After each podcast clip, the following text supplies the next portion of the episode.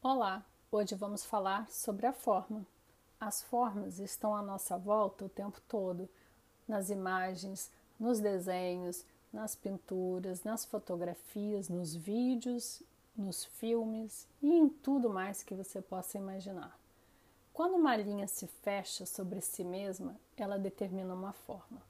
E a forma é a parte que se distingue do todo ou seja, é o elemento que podemos perceber individualmente. Um exemplo fácil disso são as formas geométricas básicas, que acho que você já conhece. São o círculo, o quadrado e o triângulo. Essas formas básicas são o ponto de partida para as formas mais complexas. Agora que você já entendeu sobre as formas, observe seu dia a dia e veja que tudo que vemos é composto por formas geométricas, linhas e pontos que se misturam com as cores. Você pode até achar que uma determinada forma não é bonita, e vamos respeitar isso, é a sua opinião. O belo é relativo, e quando falamos de arte, precisamos lembrar que o belo na arte nem sempre pode ser associado ao alegre ou às formas harmoniosas, cores que combinam entre si. O conceito de beleza no universo da arte é aquilo que provoca emoções, portanto, é bastante amplo.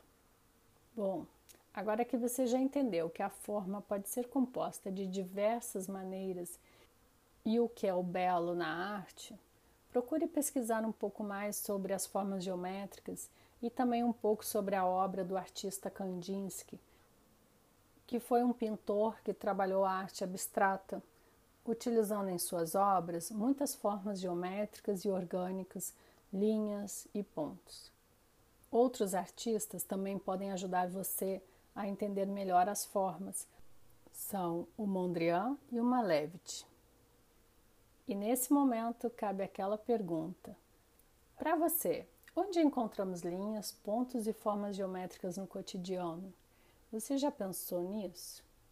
Pesquise um pouco mais Procure identificar estes elementos no seu dia a dia, você vai se surpreender. Então, agora mistura tudo e até o próximo.